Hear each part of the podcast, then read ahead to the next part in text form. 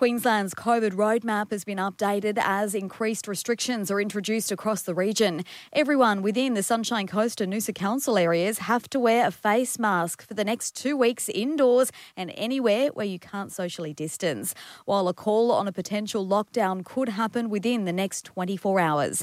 It comes as the state recorded a case of the highly infectious Delta strain, a female miner who lives at Bli Bli. She tested positive after being linked to a small cluster cluster of cases stemming from a gold mine in the Northern Territory. Thank goodness to her rapid response. She was only out in the community for one day. What I'm more concerned about is the unknown. It's those 169 other miners that we need to get results back on. I am very, very hopeful that we won't have to lock down. We may, of Chief course, we may. Chief Health Officer Dr. Jeanette Young there. Authorities have also worked through the night to contact trace and update the list of exposure sites. For now, the only local sites listed are McDonald's at Coochin Creek and Domino's Pizza at the Sunshine Homemaker Centre in Maroochydore.